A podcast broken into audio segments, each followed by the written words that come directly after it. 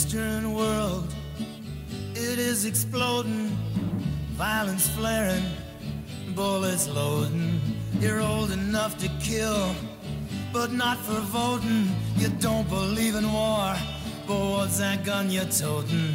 And even the Jordan River has bodies floating, but you tell me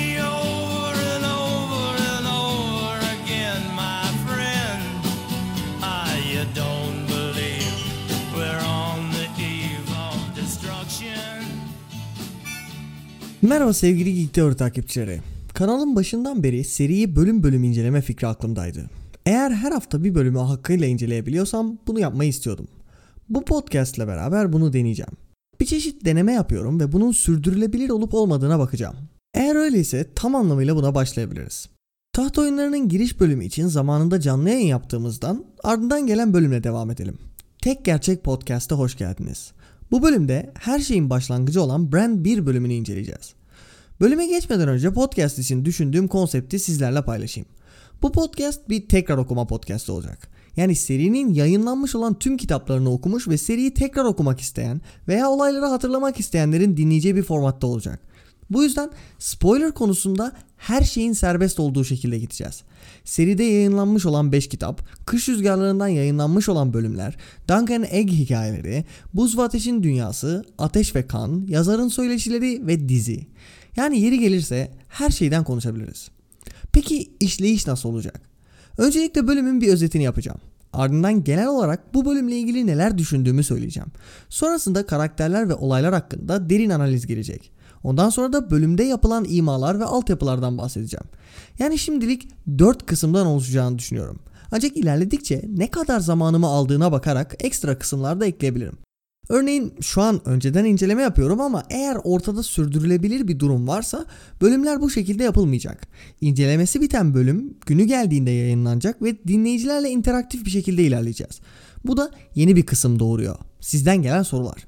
Genel olarak ertesi hafta gelecek olan bölüm veya karakterlerle ilgili sizden gelen sorulara baktığım bir kısım olacak. Başka düşüncelerim de var ama uzatmadan birinci kısma geçelim artık. Karşınızda Taht Oyunları Bren 1 bölümünün özeti. Yaz mevsiminin 9. Bran'in hayatının 7. senesinde Lord Eddard Stark'ın da dahil olduğu 20 kişilik bir grupla yola çıkan Bran ilk defa erkek kardeşleriyle birlikte kral adaletinin yerine getirilmesini izlemeye gidiyor.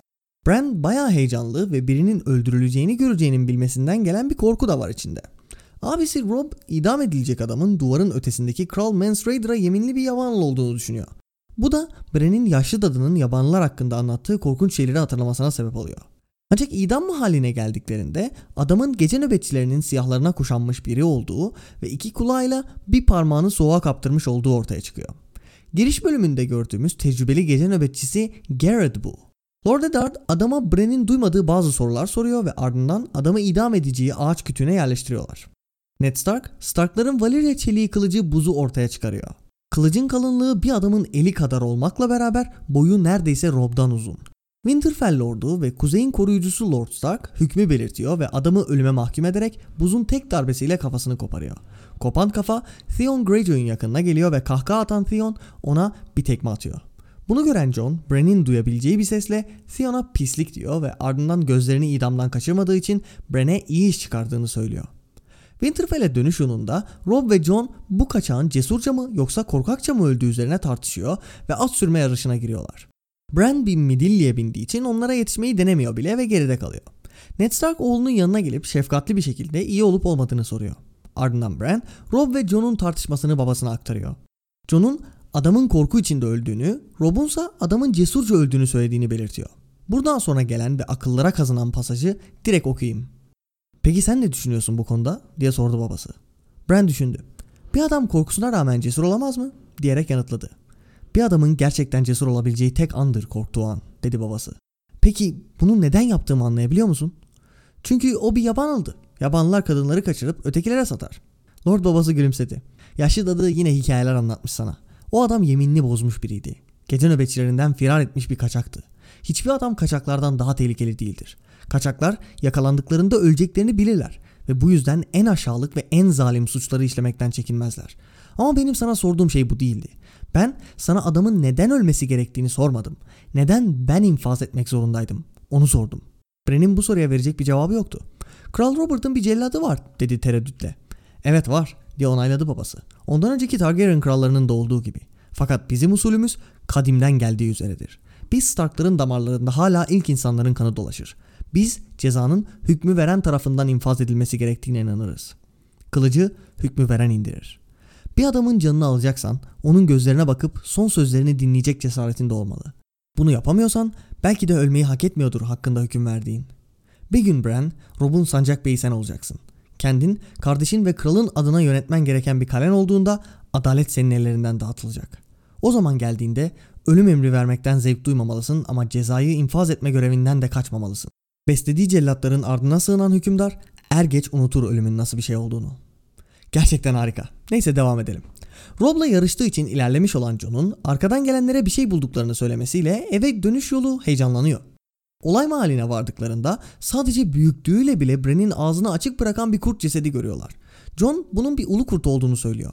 Theon ise son 200 yıldır bir ulu kurdun duvarın güneyinde görülmediğini belirtiyor. Ortada sadece bir leş olmadığı, 5 tane de yavru kurt olduğunu görüyorlar. Bran 7 yaşında bir çocuk olarak yavruyu kucağına alır almaz eriyip bitiyor. Ancak gruptaki insanlar bunun kötü bir işaret olduğunu düşünüyorlar. Theon hemen yavruları öldürmeyi öneriyor ama Bran buna karşı çıkıyor.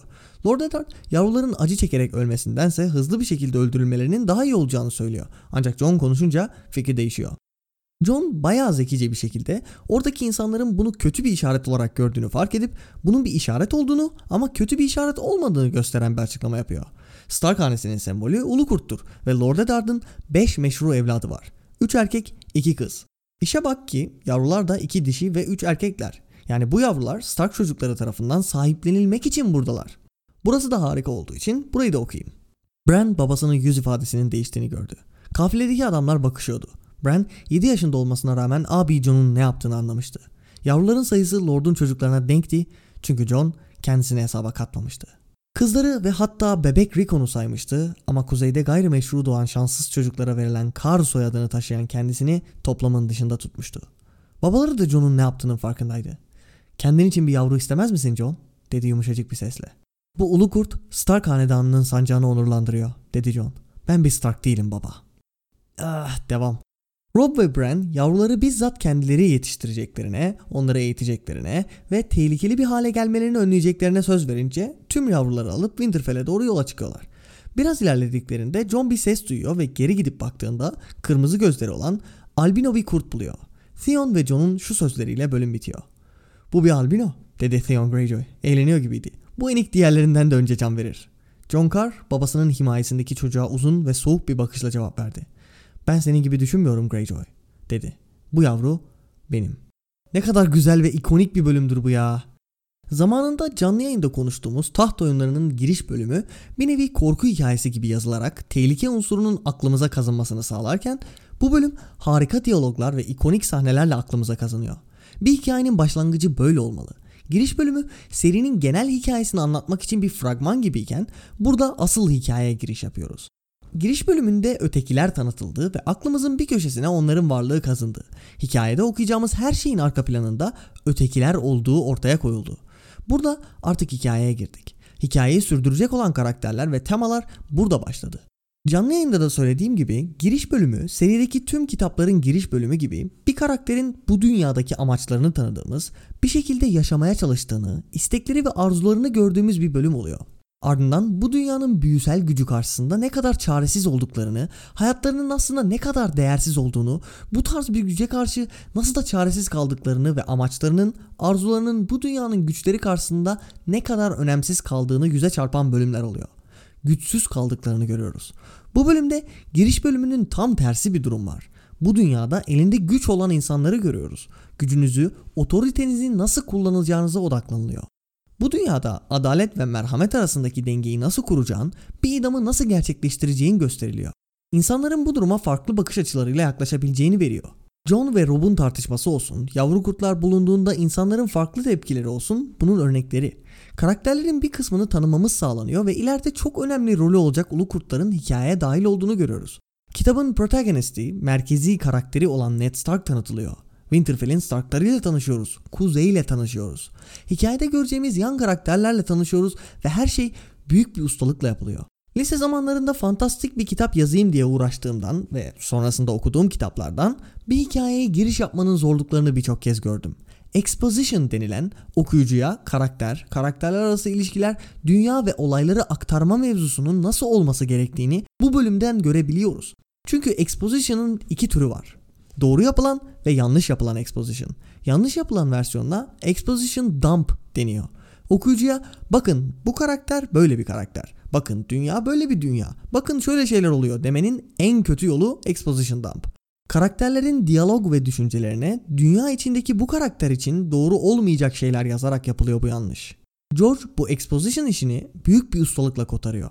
Neredeyse her şey doğal ve bu karakterler için normal. Bu bölüm diziye aşırı iyi aktarıldığından ve kitabın başı olduğundan ne kadar güzel olduğu unutuluyor ancak gerçekten sürükleyici ve ertesi bölümü okuma isteği uyandıran bir bölüm. Ama eksikleri yok değil. Bunlardan da bahsedeceğim ileride. Bölüme baştan beri ikonik diyorum çünkü bazı sözler o kadar sağlam ki akla kazanıyor. Ned'in ancak korktuğunda cesur olabilirsin sözü benim içime işlemiş, karakterime katkıda bulunmuş bir söz. Sadece benim değil, Buz ve Ateş'in şarkısı serisiyle ilgili alıntılara bakarsanız hükmü veren kılıcı indirir ve ancak korktuğunda cesur olabilirsin sözleri hemen her yerde karşınıza çıkacaktır. Birçok insanın sürekli kullandığı alıntılar bunlar. Özellikle ancak korktuğunda cesur olabilirsin sözü sadece güzel olmakla kalmıyor aynı zamanda doğru da. Bazen içi boş ama dışarıdan bakınca süslü duran sözlere rastlarsınız ama bu söz öyle değil. Bölüm hakkındaki genel düşüncelerim bu şekilde. Çok sevdiğim ve gerçekten de objektif olarak zaten güzel bir bölüm. Şimdi bölümün içeriğine tam olarak geçelim. Bölümün başında serinin ana temalarından biriyle karşılaşıyoruz. Adalet. İlk paragrafta direkt zaten şöyle bir cümle var. Bran ilk defa Lord babası ve erkek kardeşleriyle birlikte kral adaletinin yerine getirilmesini izleyecek kadar yetişkin farz edilmişti. Sahnede olan şey prolog bölümündeki olayların kapanışı. Serinin başında tanıdığımız 3 karakterin de öldüğünü gördük. Garrett ötekilerin geliyor olduğunu bilen biri. Ancak yazar burada Ned'in Garrett'ı idam etmesini sağlayarak o defteri kapatıyor. Hikayenin o yönünü susturuyor adeta. Bakın böyle bir şey var dediği giriş bölümündeki olayları kapatıp yeni bir defter açarak bu kitaptaki konumuz bu olmayacak diyor. Aklımızın bir köşesinde ötekiler varken bambaşka bir hikayeye dalıyoruz. Daldığımız bu hikaye karakter odaklı bir hikaye. Bran bir bölümünde iki önemli olay var. Gerard'ın idamı ve ulu kurt yavrularının bulunması. İki olay da birbiriyle harika birçok yolla bağlı. İki olayda da ortak bir soru var. Elinde güç barındıran, otorite barındıran Ned Stark'a soruluyor bu sorular. Karşındaki bu canlıyı öldürecek misin? Elindeki gücü nasıl kullanacaksın? Canlı bir olayda Garrett'ken diğerinde yavru kurtlar. Bu soruda başka sorular doğuruyor. Adalet ve merhamet üzerine. Şiddet eğer senin elindeyse bunu nasıl yönlendirmelisin? Şiddetten kaçınacağın ve onu kullanacağın olaylar hangileri olacak? Kullanmak için veya kaçınmak için sebeplerin neler? Bunlar doğru sebepler mi? Garrett konusunda kanalda zaten önceden bahsetmiş olduğum bir şey mevcut. Serideki karakterler gerçeği bilmiyorken biz biliyoruz. Garrett'ın neden güneye indiğinin farkındayız. Ancak karakterlerimiz bunu bilmiyor. Ned Stark kralın adaletini uyguluyor ve kanunlara göre doğru olanı yapmakla kalmıyor, bir yönetici olarak da halkı için gerekeni yapıyor. Bran'le konuşmasında bu adamı neden öldürmesi gerektiğini anlatırken Ned'in liderliğini ne kadar harika bir yönetici olduğunu görüyoruz. Halkını düşünen ve onlar için hareket eden bir lord olduğunu kitap boyunca göreceğiz zaten. Adamı sadece kanunlar bunu emrettiği için değil, aynı zamanda halkı için bir tehlike olduğu sebebiyle öldürüyor. Gece nöbeti yeminini bozmanın cezası ölümdür ve gece nöbetinden kaçan biri bunu biliyor. Bu da o kişiyi aşırı tehlikeli biri haline getiriyor. Ölmemek için en aşağılık ve en zalim suçları işleyebilecek bir kırık adam haline geliyor. Ned'in halkından yiyecek çalabilecek, korkusunu bastırmak için bir kadeh şaraba ulaşabilmek adına cinayet işleyebilecek kuduz bir köpek artık bu adam. Andan ana yaşıyor. Tabi spesifik olarak Garrett böyle biri haline gelmemiş olabilir ama yakalanırsa idam edeceğini bilen birinin böyle davranması beklenir bir durum. En azından halka sorun çıkaracağı ve yiyecek çalacağı kesin ve Ned topraklarında böyle birinin dolaşmasına izin vermeyecek biri. Söylediğim gibi kanunen ve halka açısından doğru olanı yapıyor ama burada bir yanlış var. Okuyucular olarak Garrett'ın bilgisinin ne kadar değerli olduğunun farkındayız. Hikayeyi tekrar okuyan kişiler olarak daha da farkındayız çünkü bu bilginin susmasını sağlayan kişi Ned Stark. Hane sözleri kış geliyor olan büyük ihtimalle ötekilere karşı durması, bu tehlikeye karşı hazırlanması gereken hanenin başındaki adam bu infazı gerçekleştiriyor. Serideki sistem ve adaleti sorgulamamız bilinçli bir şekilde olmasa bile en azından bilinç altında işte tam burada başlıyor. Çünkü Ned'in yaptığı şeyin hem kanunen hem de halka açısından doğru olduğu ve adaletli olduğunu bilsek de bunun içerisinde yanlışı da barındırdığını biliyoruz. Elbette bu Ned'in suçu değil. Dizinin aksine Garrett'ın ötekilerden bahsettiği geçmiyor bölümde. Burada dikkat çekmek istediğim şey Ned'in hata yaptığı falan değil. Yazarın sistem ve adaleti sorgulattığı. Çünkü kral adaleti denilen, bize öyle lanse edilen bu şey serideki en önemli seslerden birinin susmasını sağlıyor. Garrett gibi tecrübeli ve yıllarını nöbete vermiş birinin söyleyeceklerinin hane sözleri kış geliyor olan kuzeyin koruyucusu tarafından dinlenildiğini ve umursandığını düşünün. Her şey ne kadar değişik olabilirdi. Ancak sistem ve adalet bu adamın öldürülmesini emretti. Yazar burada net bir cevap vermiyor ve serideki birçok temaya net bir cevap vermeyecek. Çünkü işlediği temalar, örneğin adalet, zaten net bir cevabı olan bir şey değil. Kendi düşüncelerini empoze eden veya etmeye çalışan yazarlardan da bu konuda ayrılıyor. Örneğin kendisi herhangi bir dine inanmıyor. Seride dinleri işlerken tutup da bakın bunların hepsi düzmece, her şey toplumu yönetmek için uyduruldu vesaire gibi bir yaklaşım sergilemiyor. Bu temayı işliyorsam doğru ve gerçek şekilde işlemeliyim diyor. Dini kullanarak yükselmeye çalışan insanlar gerçek hayatta varsa burada da var. Dinleri için başka insanları öldüren fanatikler gerçek hayatta varsa burada da var. Ama sadece bu yönlerine odaklanmıyor öyle değil mi? Bir anne olan Catelyn'in oğlu savaşa girdiğinde her an öldüğü haberini alabileceği bir noktada akli dengesini korumasını sağladığını da gösteriyor. Anneye merhamet için dua ederken onun rahatladığını veriyor. Hayattan kopmuş olan belki de yedi inancına sarılmasa ölecek olan Lancel Lannister'ı veriyor. Arya gibi, Sansa gibi küçük kızların bu korkunç dünyanın zalimliklerini gördüklerinde babalarının tanrılarına dua ederek hayata tutunabildiklerini veriyor. Nehir topraklarındaki savaş suçlarında rahiplerin insanlara yardım etmeye çalıştığını veriyor. Bu örneği fazla uzatmak istemiyorum ama serideki her temaya bu şekilde ikili yaklaşılıyor. Yazarın kendi cevabı olsa da bunu dayatmıyor. Savaşa ve barışa da böyle yaklaştığını, ejderhaların dansı Daenerys hikayesi analizlerinde konuştuk. Çok daha fazlası da var ama yeri geldikçe konuşacağız zaten. Tekrar bölüme dönelim. Garrett'ın idamına dönersek John ve Rob için idam önceden gördükleri bir şey ancak Bran için bu bir ilk. Ned Bran'in gelmesini ve buna şahit olmasını istedi. Bir gün Bran'in de bunu yapması gerekeceğini bildiğinden bunun nasıl doğru yapıldığını veya kuzeyin geleneklerinde nasıl olduğunu ona göstermek için bunu istedi. Yapılması gerekeni yapmaktan çekinmemek, bizzat kendin yapmak. İşte yavru kurtlarda da bunun tam tersi bir durum mevcut. Ned bu masum yavru kurtları öldürecek mi? Özellikle çocuklarının anında bu yavruları sevmiş olduğunu gördüğü halde. Sorumuz bu. İşte Garrett'ın idamı ve yavru kurtların bulunması. Merhamet ve adalet temalı bu olayların ikisi de bize Stark hanesinin değerlerini göstermek için mevcut. Yazar exposition'ı çok güzel bir şekilde yapıyor. İlgi çekici bir hikaye okuyoruz ve bu sırada Stark hanesiyle ilgili, karakterlerimizle ilgili bir sürü bilgi alıyoruz. Jon'un Bran'e destek olan, onun iyiliğini düşünen bir abisi olduğunu görüyoruz. İşte atını dizginlemesini, idamdan gözünü kaçırmamasını falan söyleyerek bunu yapıyor. Theon'un Jon'un orijinal dilde söylediği üzere tam bir ass gibi davrandığını görüyoruz. John ve Rob'un Garrett'ın cesurca veya korkakça öldüğü üzerine ilginç tartışması ve yaptıkları at yarışıyla bir çeşit ergen çekişmesi içerisinde olduklarını okuyoruz. Ned'in nasıl bir lord olduğunu, nasıl bir baba olduğunu görüyoruz. Ailesinin geleneklerine bağlı olan, oğluna bunları aktarmaya çalışan bir baba figürü. Biz Starklarız, damarımızda ilk insanların kanı akar ve bunun bir anlamı var. Birini idam etmen gerekiyorsa gözlerinin içine bakıp son sözlerini dinleyerek bunu yapmalısın. Çünkü gözlerine baktıktan ve sözlerini dinledikten sonra bunu yapamıyorsan belki de ölmeyi hak etmiyordur. Bran ders alırken biz de seri ve karakterler hakkında birçok şey öğreniyoruz. İşte Garrett'ın idamında verilen bu ders yavru kurtlarda da gün yüzüne çıkıyor. Ned yavru kurtların yüzüne bakıyor ve onları öldüremiyor. Hikayenin bu aşamasında Starklar nedir ne değildir yavaş yavaş öğreniyorken bir de Jon'un hane sembolünü ortaya çıkarmasıyla sahnede yine exposition yapılmış oluyor. Ama sadece bununla kalmıyor. Çünkü daha az önce Ned oğluna Stark olmanın anlamını vermişti. Hak edeni öldürmek hakkında çok sağlam bir ders verdi ve bunun Stark olmakla alakalı olduğunu anlattı. İşte şimdi Stark hanesinin sembolü geldi ve Ned'i test ediyor.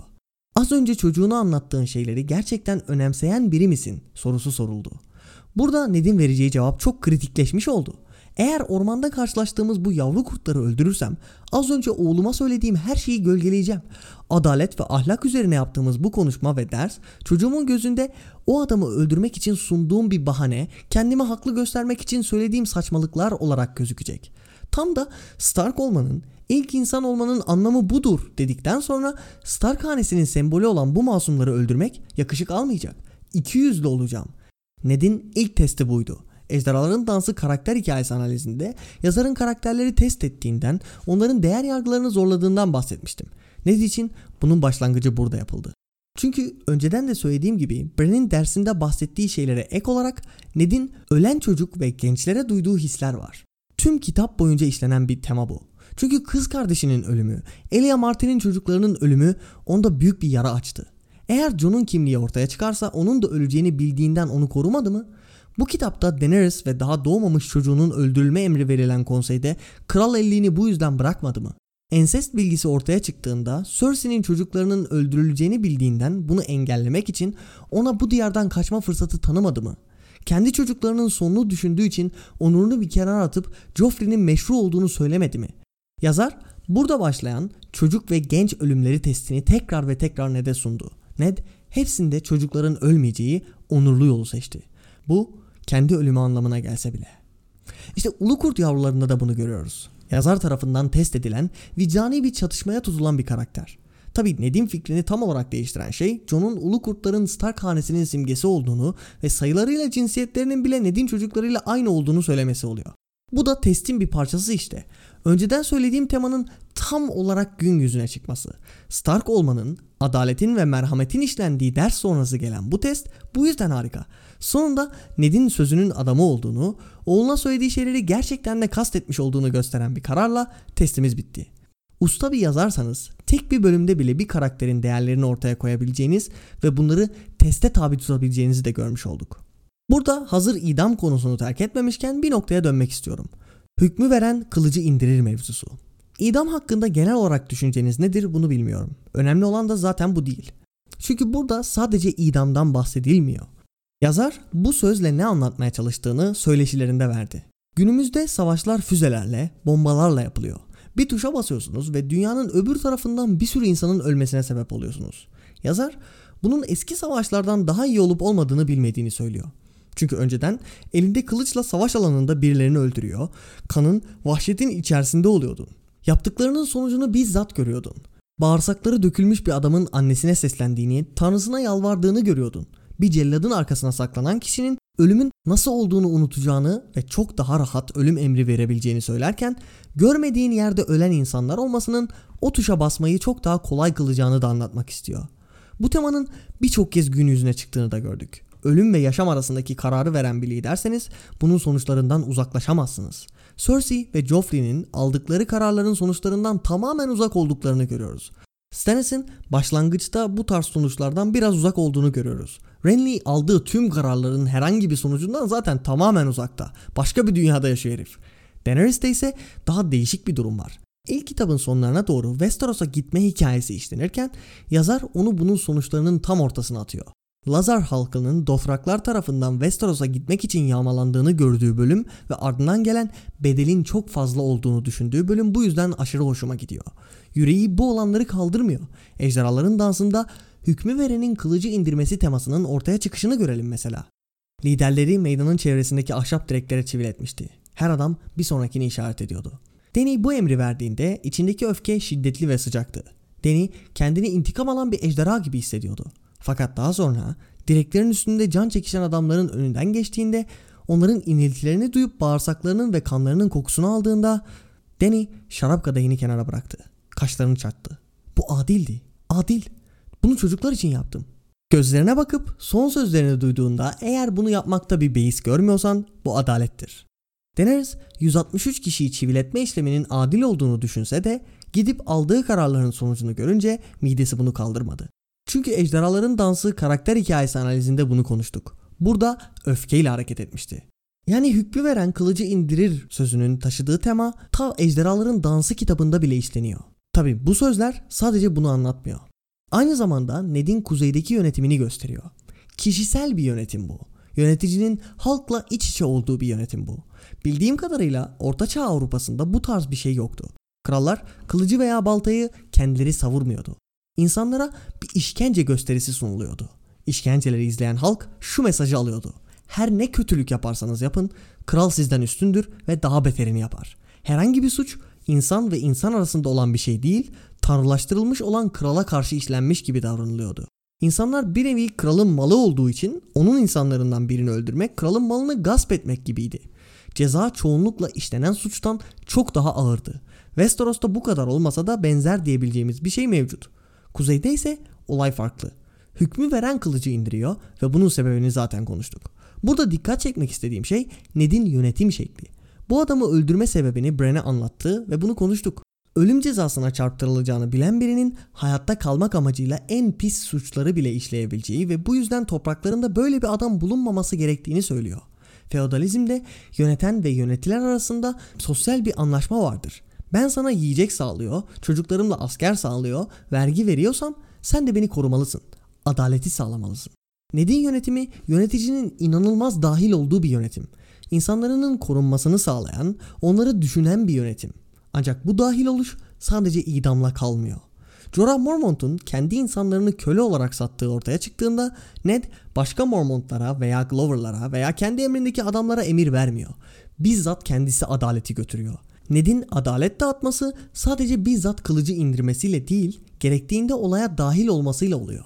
Bir yönetici olarak bununla da kalmıyor. Kalesindeki insanları zaman zaman ailesiyle yemek yediği masasına çağırdığı, onların kim olduklarını, sıkıntılarını dinlediğini de biliyoruz. Öyle kalesinin salonlarında oturup yiyip içip sıçan bir lord değil yani. Topraklarını zaman zaman gezdiğini biliyoruz. Ta dağ kabilelerine kadar gidiyor. Bu adamların ne kadar vahşi olduğunu biliyoruz ama burnu havada değil işte Ned'in. Onların yanına gidiyor, şarkılarını ve sorunlarını dinliyor, yemeklerini yiyor, eğlencelerinde gülüyor. Bunu yapmasının birçok sebebi var ama en önemlisi Ned'in onların üzerinde sorumluluğu olduğunu bilmesi. Bu bilinçle hareket ediyor. Westeros tarihinde bunu yapan insanlar sayılıdır. Arya'nın kitabın ilerisinde hatırladığı şu sözler ne demek istediğimi anlatıyor. Kış yarında yemeklerinin çoğunu büyük salonda yerlerdi. Babası adamlarını yanında tutmak isteyen bir lordun adamlarıyla birlikte yemek yemesi gerektiğini söylerdi. Seni takip eden adamları tanımalısın ve onların da seni tanımasına izin vermelisin demişti bir seferinde Roba. Adamlarından bir yabancı uğruna ölmelerini isteyemezsin. Kış yarındaki sofralarında fazladan bir yer hazırlanırdı ve her akşam farklı bir adam kendilerine katılırdı. Peki böyle bir yönetimin sonucu ne? Sonucu şu. Starkların bu kişisel yönetimi Kuzey halkının büyük bir kısmı tarafından gelen aşırı yoğun bir sadakat sağlıyor ve Kuzey Ned'in ölümünden uzun zaman sonra bile Starkları hatırlıyor. Ejderhaların dansında dağ kabilelerinden gelen adamlar Ned'in kızını kurtarmak için Winterfell'e yürüyor. Direkt Ned'in kızı diyorlar. Lord Stark'ın kızı falan değil. Onlarla yiyip içmiş olan, dostları olan onurlu bir adamın kızını kurtarmaya gidiyorlar. Bizi önemseyen bu adamın kızını kurtarmalıyız diyorlar. Bunların hepsi hükmü veren kılıcı indirir anlayışının uzantısı. Seride çok sevdiğim sözlerden bir diğeri de bunu anlatıyor işte. İnsanların yaşamları anlamlıdır. Ölümleri değil. Kitabı okuyup da onur sizi ölüme götürür, onurlu davranmak aptalcadır gibi bir anlam çıkaranlar seride verilen şeyi inanılmaz kaçırıyor. Evet, Ned Stark taht oyunlarının sonunda öldü. Ancak hayatı anlamlıydı. Onun onuru mirasının devam etmesini sağladı. Dört kitap sonra hala onun kızını kurtarmak için savaşan insanlar var. Dört kitap sonra hala Winterfell'de kuzey unutmaz diyerek hareket eden ve Boltonları devirip bir Stark'ı başa geçirmeye çalışan insanlar var. Ned'in kitaptaki son bölümünde gördüğü rüyada ona sorulan bir soru var. Gurur yenilebiliyor mu Lord Stark? Onur'un çocuklarına kalkan olabilecek mi? Aslına bakarsanız evet Onur'un çocuklarına kalkan olduğunu net bir şekilde görüyoruz. Ned'in kızını kurtarmaya giden kabile adamları bunun bir kanıtı. Büyük resme bakınca Tywin kaybetmişken Ned kazandı. Tywin'in hayatı boyunca kurmaya çalıştığı, miras bırakmaya çalıştığı aile ve topraklar dağılıyor. Çocukları birbirine düşman. Ancak kuzey birleşiyor. Şimdi de başımızda Boltonlar var. Hadi devam edelim demiyorlar. Sizce batı topraklarında buna benzer bir şey olsaydı ne olurdu? Sevmek ve sevilmek, adil olmak, nefret ve zalimliğe üstün geldi. Bir yönetici insanları için vardır. Kendisi ve ailesi için değil. Ned, Edmure ve ejderhaların dansının sonuna kadar gördüğümüz Daenerys bu iyi yöneticinin örnekleri. Stannis bir noktadan sonra böyle oluyor. İlk tanıdığımız anda böyle biri değil. Arabayı atın önüne bağlayan biri. Bölümün iki olayı olan Garrett'ın idamı ve Ulu Kurtlar mevzusuna dönersek bu iki olay arasındaki bağın bir başka açısı olduğunu da görüyoruz. Ned Garrett'ı öldürerek hikayenin büyüsel yönünü susturuyor. Ötekiler bilgisinin Westeros'a gelişini, büyünün hikayemize girişini engelliyor. Ancak Ulu Kurtların gelişiyle yazar adeta Burası fantastik bir evren, fantastik bir hikaye ve bunu durduramazsınız diyor. Büyü bir yerden susturulurken diğer yerden Stark'ların hayatına ve dolayısıyla hikayemize sızıyor. Bunu durduramazsınız mesajı Garrett'ın idamında bile var aslında. Ned'in hikayedeki büyüyü susturmak için kullandığı kılıç bile Valyria çeliğinden. Bu kitapta belki çok ön planda olmayabilir ancak hikaye ilerledikçe büyü artacak. Kitabın başında buz tarafından yaratıkları görüyoruz. Hikayeye giriş yapıyorlar.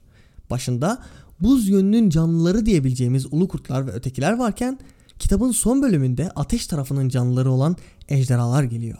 İşe bak ki serinin adı Buz ve Ateşin şarkısı. Başta buz, sonda ateş. Bunun bilerek yapıldığı belli. Şimdi karakterlere girerken bölümdeki sorunlardan bahsedeyim biraz.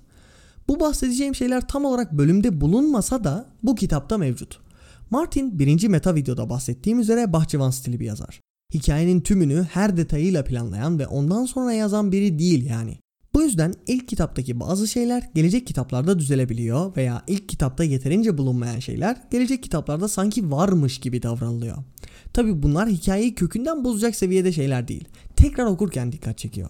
Örneğin bu bölüm Rob ve Theon'un aynı ortamda bulunduğu bir bölüm. İkinci kitapta Rob ve Theon'un dostluğu önemli bir noktaya geliyor. Rob'un arkadaşlığını temel alarak Theon'a güvenmesi ve onu demir adalara göndermesi kritik bir nokta. Ancak birinci kitapta bu ilişki temellendirilmiyor. İkinci kitapta ise bize bu arkadaşlığın bulunduğu söyleniyor. Hikaye kurgusunda çok önemli bir söz vardır. Söyleme, göster. George bize bu ilişkiyi göstermedi, söyledi. Bunun sebebini de bazı hikaye noktalarını tam olarak planlamamış olmasına verebiliyoruz. Bu arkadaşlığın kritik bir karar aldıracağını bilseydi eminim ilk kitapta bunun temelini atardı. Bu bölümde böyle bir şey mevcut değil. Zaten Theo'nun kişiliğini biliyoruz. Onun Rob'la sıkı arkadaş olması biraz garip duruyor. Aralarında 5 yaş var. Evet 19 yaşındaki biriyle 14 yaşındaki biri dost olabilir. Ancak uçkur peşinde koşan, kendini beğenmiş Theon'la Rob'un arkadaşlığı pek oturmuyor. Dizide oyuncuların yaşlarının büyütülmesi bu konuya bayağı destek sağlarken aktörler arasındaki kimya da bunu güçlendiriyor. Bu bölüm ve kitabın büyük çoğunluğunda eksik olarak gördüğüm bir diğer konuysa John karakteri. George John'la tam olarak ne yapacağını bilmiyormuş gibi geliyor. Yani karakterle ne yapacağını biliyor ama kişiliğinden bahsediyorum. Mesela Eddard olsun, Daenerys olsun kişiliklerini çok iyi bilip harika işliyor ama taht oyunlarında baya emo bir kişiliği var Jon'un. Karakterin serinin başındaki konumunu yani kardeşlerinin yanında piç olarak anılmasını düşününce bu normal gibi gelebilir ama karakter derin değil. Jon bu kitabın sonlarına doğru derinleşmeye başlıyor ama sadece başlıyor. Jon bölümlerinin George kalitesindeki bir seviyeye gelmesi kralların çarpışmasının ortasında oluyor. Ne zaman ki onu ahlaki soruların ortasına atıyor, ne zaman ki değerlerini birbiriyle kafa kafaya çarpıştırıyor, karakter o zaman ilginçleşiyor. Aslında söylemeye çalıştığım şey şu. Kitabı ilk kez okurken fark etmesek de yazar John karakteriyle kendine yakışan seviyede bir iş çıkarmıyor. Başka bir yazarın oluşturacağı bir karakter gibi ancak hikaye ilerledikçe onunla ne yapması gerektiğine karar verdiğini ve harika bir karakter ortaya çıkarttığını görüyoruz. Kralların çarpışması, kılıçların fırtınası ve ejderhaların dansıyla John harika bir karakter haline geliyor. Ejderhaların dansı karakter hikayesi analizlerinde işlediğimiz John, eşi benzerine az rastlanır bir karakter haline geliyor. Bu kitapta da sonlara doğru toparlamaya başladığını görüyoruz elbette. Karakterlerden bahsetmişken bölümün POV'sine geleyim. Bran the Broken. Pardon, şu sıralar normal Bran. Bran, Buz ve Ateşin şarkısı serisindeki en önemli karakterlerden biri olmakla beraber en merkezi karakter de olabilir. Böyle bir seride herhangi bir karakteri en merkezi olarak sunmak her ne kadar zor olsa da belli bir çerçeveden bakılınca bu görülebiliyor. Şimdi hikayemizde zaten apaçık bir şekilde merkezi olan bir karakter yok. Harry Potter gibi merkez karakteri yok. Ama bir karakteri seçmek zorunda olsak şimdiye kadar okuduğumuz kitaplarda gördüğümüz kadarıyla Bran'in öne çıktığını görüyoruz. Hikayenin büyü tarafına en çok giren karakter Bran. Arthur'umsu kahraman yolculuğuna çıktığı net bir şekilde görünen karakter yine Bran. Serinin devamında POV karakterlerinden büyüsel anlamda en güçlü karakter olacağını da görüyoruz. Hikayesi ötekiler hikayesiyle iç içe olmakla beraber yeri geldiğinde politik hikayeye de giriyor. Bayağı genç birinin yolculuğa çıkıp arkadaşlarını kaybedip değişerek geri gelmesi hikayesinin vücuda bürünmüş hali. Ayrıca ilk bakış açısı karakterimiz kendisi ve bu yıllardır bilinen bir teoridir. Son POV de kendisi olabilir. Bu karakterin kral olması mantıklı mı diye düşünüyorsanız özellikle Büyük Teori Part 16'yı izlemenizi öneririm. O videoda video serisi boyunca girdiğimiz sembolizmlere girmeden çok güçlü bir yeşil görenin kral olmasının mantığını konuştum. Ertesi iki partta aynı konuya başka açılardan yaklaştık. Ha belki de yazarın serinin geleceği hakkındaki orijinal düşüncesi Bran'in kral olmasıydı ve 5 yıl atlama olayı iptal olunca bu da iptal olmuştur. Ama bahsettiğim videolarda Bran'in kral olmasının temasal açıdan aşırı mantıklı olduğunu görüyoruz. Bu bölümde Bran'in fazla bir şey yaptığını görmedik. Kişiliği oturtulmadı. Daha çok okuyucu için bir kamera oldu ancak kitap ilerledikçe onu tanıyacağız. George birçok kez yazması en zor olan karakterin Bran olduğunu söyledi. Bir çocuğun bakış açısından anlatılması gerektiği için ve serinin büyü tarafını en çok ondan verdiği için durum böyle. 7-8 yaşlarında bir çocuk olan Bran sürekli yetişkin olaylara tanık oluyor ve yazar kitabı bakış açılarından yazdığından tutup da 30 yaşında birinin algısıyla olayları aktaramaz. Bu da onu zorluyor ancak okuyucu olarak hoşumuza giden bir durum bu. Bu bölümde 3 noktada onun bir çocuk olduğunu net bir şekilde görüyoruz. Birisi 14 yaşında olan John hakkındaki düşüncelerinde ortaya çıkıyor. Pislik diye mırıldandı John. Bir elini Bran'in omzuna koydu. İyi iş çıkardın dedi ciddiyetle. John 14 yaşındaydı. Adalet işleri konusunda görüp geçirmişliği vardı. Bu cümleyi okuyunca yüzüme bir gülümseme yerleşti. 14 yaşındaki John aslına bakarsanız hala bir çocuk ama Bren'e göre adalet işleri konusunda görüp geçirmiş biri. John ve Rob'un kendilerini neredeyse büyük bir adam olarak gördüklerini de biliyoruz ama değiller. Sadece Westeros toplumu onları öyle görüyor. Bren'in onları örnek aldığını, büyük bir insan olarak gördüğünü biliyoruz. İkinci noktamız Garrett'ın kafası kesildiğinde ilk defa idam gören Bran'in akan kana bakışında gerçekleşiyor. Bran gözlerini kandan alamıyordu. Kütüğün çevresindeki kan. Kütük kanı büyük bir istekle içiyor gibiydi.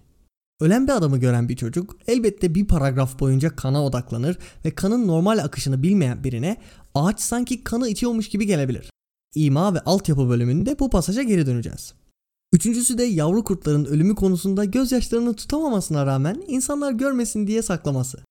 Ben de Rob ve John gibi yetişkince davranmalıyım diye düşündüğü belli. Aslında iki saniye gördüğü yavru kurtun öldürüleceğini duyunca hemen ağlayan bir çocuktan fazlası değil.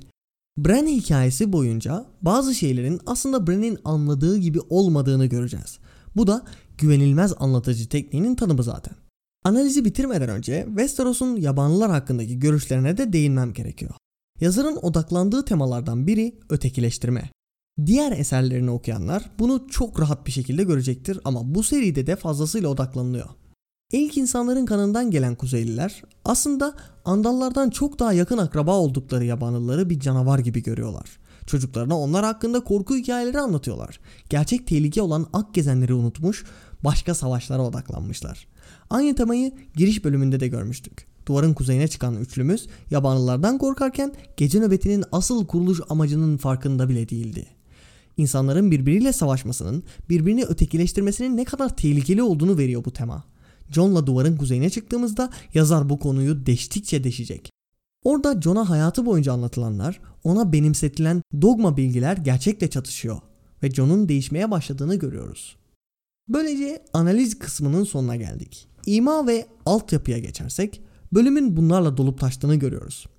En başta artık neredeyse hepinizin aşina olduğu ulu kurt ve geyik iması var. Ulu kurdu öldüren şeyin bir geyik boynuzu olması ve yavruların ailesiz kalması çok net bir ima. Ancak o sırada değil. Bölümü okuduğumuz sırada değil. Çünkü o sırada Baratheon hanesinin simgesini bilmiyoruz.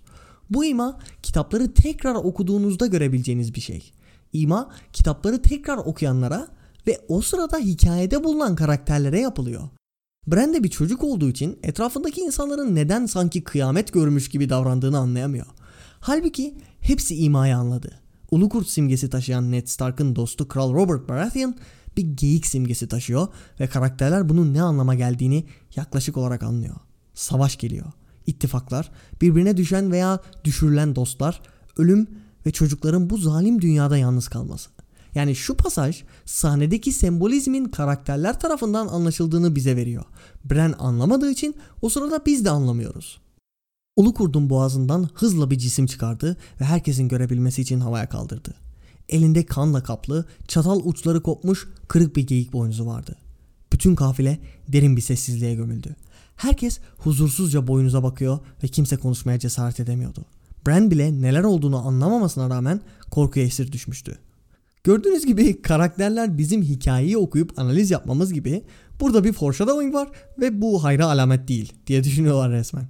Catelyn de bu imayı görecek ve ona göre hareket edecek. Alacağı bazı kararların tohumu bu sahnede atıldı. Kitabın ilerleyen bölümlerinde buradaki imayı düşündüğünü göreceğiz.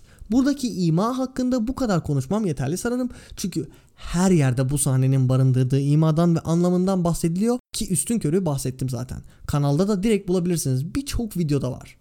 Her Stark çocuğu için bir yavru kurt olması ve Ned'in Jon'a sen de kendine bir yavru istemiyor musun diye sorması Jon'un Stark kimliğine bir işaret. Ulu kurt Stark hanesinin simgesidir. Jon'un da söylediği üzere Ned Stark'ın 5 meşru evladı var. Ned'in bu soruyu sorması bir temel atmadır. Aynı şekilde her bir Stark için onun cinsiyetinde bir kurt varken sonrasında Jon için de bir kurt bulunması bunun bir ima olduğunu gösteriyor.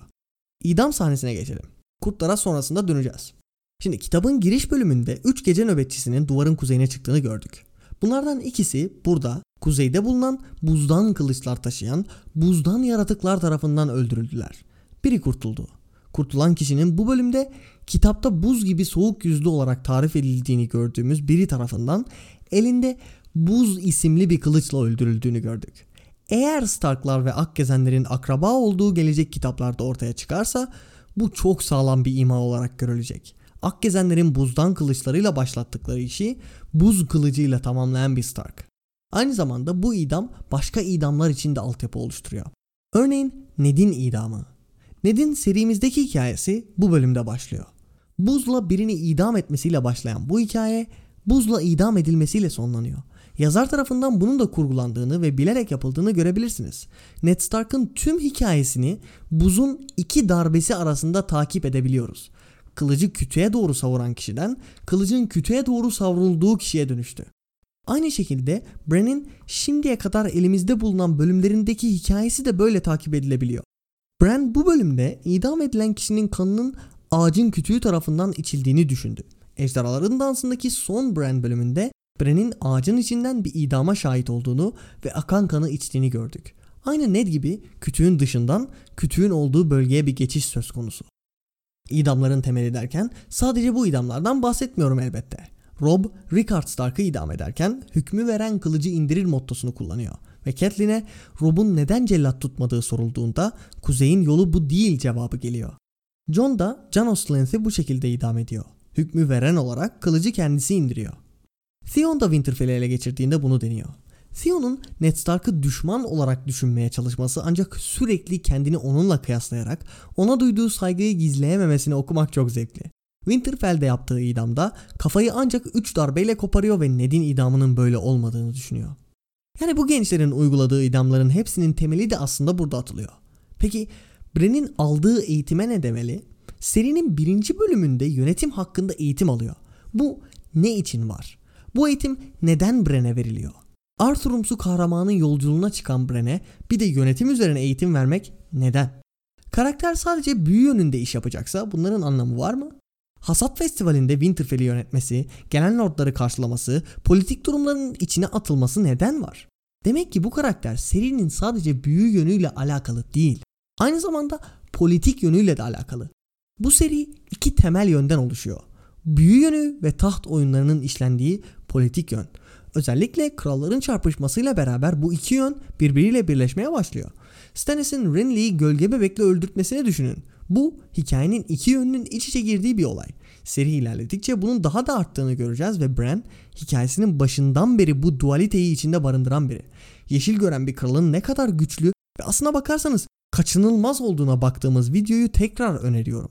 Kral Bran hakkında çok kötü düşünüyorsanız en azından bu düşüncelerinizin biraz yumuşamasını sağlayacaktır. Kurt yavrularına dönersek, Jon'un bulduğu kurdun kırmızı gözlü bembeyaz bir kurd olması da harika bir temel atma oluyor. Kılıçların fırtınasında Stannis'in Stark teklifiyle cebelleşen Jon'un hayaleti görmesiyle aldığı kararın temeli, onun kimlik çatışmasının temeli burada atılıyor. Kitaptaki pasaja bakalım. Kırmızı gözler diye fark etti John. Ama Melisandre'nin gözleri gibi değil. Kırmızı gözler, kırmızı ağız, beyaz kürk, kan ve kemik, bir yürek ağacı gibi. Bu hayvan eski tanrılara ait ve bütün ulu kurtların içinde yalnızca bu kurt beyazdı. Rob ve John yaz karlarının arasında altı yavru bulmuşlardı. 5 yavru gri, siyah ve kahverengiydi. Starklar için 5 yavru ve bir beyaz yavru. Kar gibi beyaz. Karın Pitch ismi olduğunu hatırlatmak isterim. Altyapı ve ima konusunda şu repliğe değinerek teori kısmına geçelim.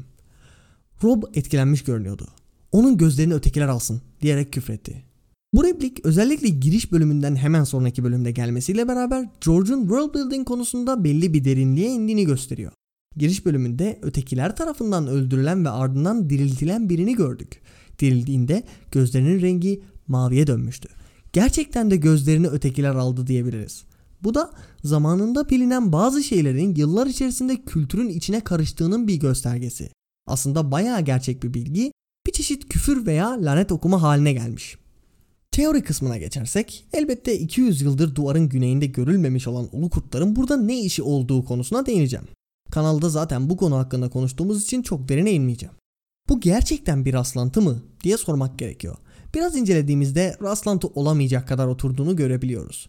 Bir ulu kurt her nasılsa duvarın güneyine gelmiş. Bu ulu kurt hamile. Normalde Starkların bu yavru kurtları alması mümkün değil çünkü anneleri ölmemiş olsa onların yanına bile yaklaşamazlar. Ancak anne ölmüş. Bu sayede kurtları alabiliyorlar. Tabi sadece ölmüş olması da yeterli değil çünkü uygun bir zamanda ölmesi gerekiyor. Ölümünden sonra çok zaman geçerse yavrular anneleri onları besleyemediği için ölür. Yavruların sayısı ve cinsiyeti tam olarak Stark çocuklarına uyuyor. Şimdi başka bir seri olsaydı bu, yazarın hikaye istediği şekilde ilerlesin diye bunu böyle yaptığı savunulabilirdi ama Martin böyle bir yazar değil. Bu kadar oturan bir olayı sadece rastlantı yapmayacak kadar okuyucusuna saygı duyan bir yazar. Peki bu bir rastlantı değilse nasıl oldu?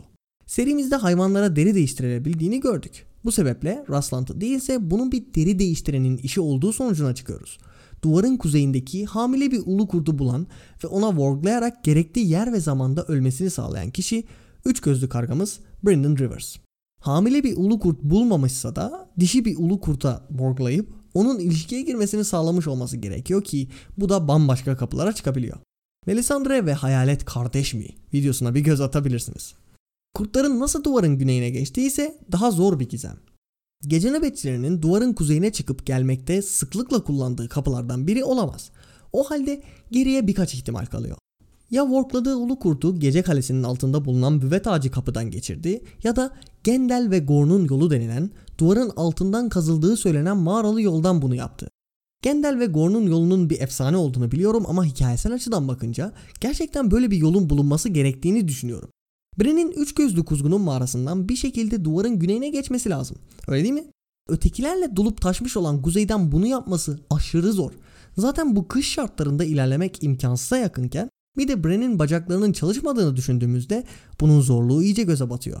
Ancak eğer üç gözlü kuzgunun mağarasının derinliklerinde gördüğümüz diğer mağaralarla birleşen yollardan biri Gendel ve Gorn'un yoluna açılıyorsa Bren'in duvarın güneyine geçmesi için harika bir yolumuz var demektir.